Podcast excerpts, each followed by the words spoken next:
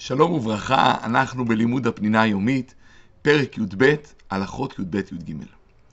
אסור לבנות בית כנסת בחול המועד, גם אם אין לציבור בית כנסת להתפלל בו, ואין מקום להתפלל בו, ועל ידי העבודה יוכלו להשלים את בית הכנסת ולהתפלל בו במועד, אסור לבנות אותו. כי הבנייה כרוכה מלאכת אומן, ואנחנו כבר יודעים שמלאכת אומן הותרה בחול המועד רק לצורכי אכילה, צורכי רפואה, צורכי הגוף, אבל לא לשאר הצרכים.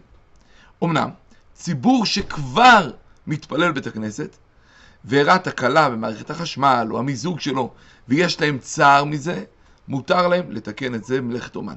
שהואיל והם כבר התחילו להתפלל בית הכנסת, והם סובלים מהתקלה, התיקון אלה נחשב כצורכי הגוף, וכבר למדנו שצורכי הגוף מותר לתק... לעשות גם במלאכת אומן. כמו שאסור לבנות בית כנסת בחול המועד, ככה אסור לבנות ולתקן בתי ספר ושאר מבני ציבור. למה? כי זה כרוך במלאכת אומן, מלאכת אומן לא הותרה בחול המועד, אלא לצורכי הגוף. אבל, כאשר יש צורך לבצע תיקונים במניין בית הספר, או ברהיטים שלו, או לצבוע את הקירות, ואם ידחו את העבודה לאחר המועד, ייגרם ביטול תורה לתלמידים, במקרה כזה זה מוגדר כמלאכת דבר האבד, ומלאכת דבר אבד, מותר לעשות אותה גם מלאכת אומן. אם אפשר, ראוי לעשות את העבודה על ידי פועל שאין לו מה לאכול, או על ידי גוי, וגם השתדלו לעשות את זה בצנעה. גג, שהמעקה שלו נפל במועד. אם אפשר לסגור את הגג, שלא יעלו עליו במועד, מותר להתקין את המעקה מחדש רק במלאכת אדיות. כי אנחנו יודעים שצורכי מצווה מותר במלאכת אדיות. אבל אם אי אפשר לסגור את הגג, ויש חשש שהעולים לגג יסתכנו, ממילא זה מוגדר מצווה עוברת ומותר לתקן את המעקה גם במלאכת אומן. למרות שבשבת ויום טוב אסור לקיים דיונים בבית הדין, גזרו על זה חכמים שמא יכתבו את טענות הצדדים ויעברו באיסור תורה, בחול המועד בית הדין כן היה יושב ודן דיני נפשות ודיני מלכות ודיני מעונות. בגלל שכתיבת עדיות לצורך מצווה מותרת. ואם זה מצווה עוברת, גם כתיבת אומן מותרת. ולמרות שמצווה לשמוח במועד, מותר לבצע במועד עונשי מיתה ומלכות.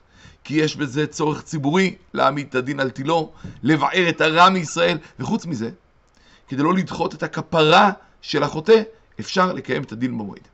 גם היום שלא דנים דיני נפשות ומלכות, מותר לבית הדין לעסוק בחול המועד בדיונים שיש צורך להקדים אותם.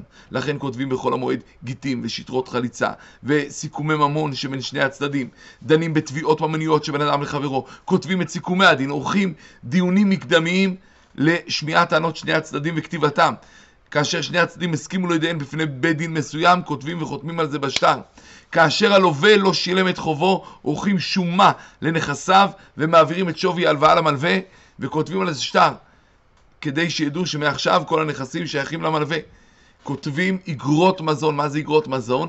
זה התחייבות של האדם לזון את הבנים של אשתו מהנישואים הקודמים. וכותבים צוואות ושטרות של הענקת נכסים מתנה. למה כל הדבר הזה מותר? בגלל שזה צורכי ציבור. ולמרות שנכון, כל דיון ודיון עוסק באנשים פרטיים. אבל כיוון שהדיונים האלה מזדמנים תדיר, ואם יעכבו אותם עד אחרי המועד, יש חשש שבינתיים יתעורר מחלוקת ומריבה בין הצדדים, לכן ממילא זה נחשב צורך הרבים. בשעת הצורך כותבים את זה גם מלאכת אומן, בגלל שלפעמים הדיונים האלה הם צורך דבר אבד. אם לא יכתבו, עלולים לחזור, לחלוק על מה סוכם, ולפעמים יש אפילו בכתיבה הזאת צורך הגוף שעל ידי כתיבת השטר אפשר יהיה לקבל כסף למאכלים לסעודת החג. לכן ממילא גם מותר לפתוח בנק במועד. אמנם לכתחילה, שאין צורך גדול בזה, עדיף לא לבצע פעולות בנקאיות בכל המועד. ולכן הבנקים צריכים לצמצם את שעות הפעילות. וכן הלקוחות, הם צריכים להימנע מפעולות שניתן לדחות לאחר החג.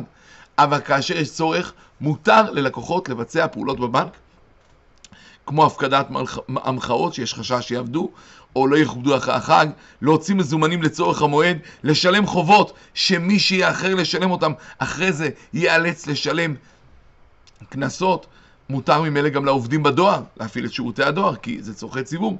יש בדברי הדואר גם מכתבים שהעיכוב שלהם יגרום הפסד, לכן ממילא מותר לבצע בשעת הצורך גם דברים של מלאכת אומן.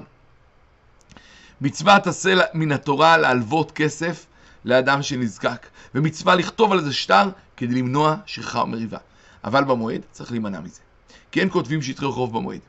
אבל אם יש צורך ספציפי לקחת הלוואה כדי לקנות צורכי החג, או לצורך דבר אבד, מותר לתת הלוואה ולכתוב לזה שטר, ואם צריך, אפשר יהיה לעשות זה אפילו במלאכת אומן.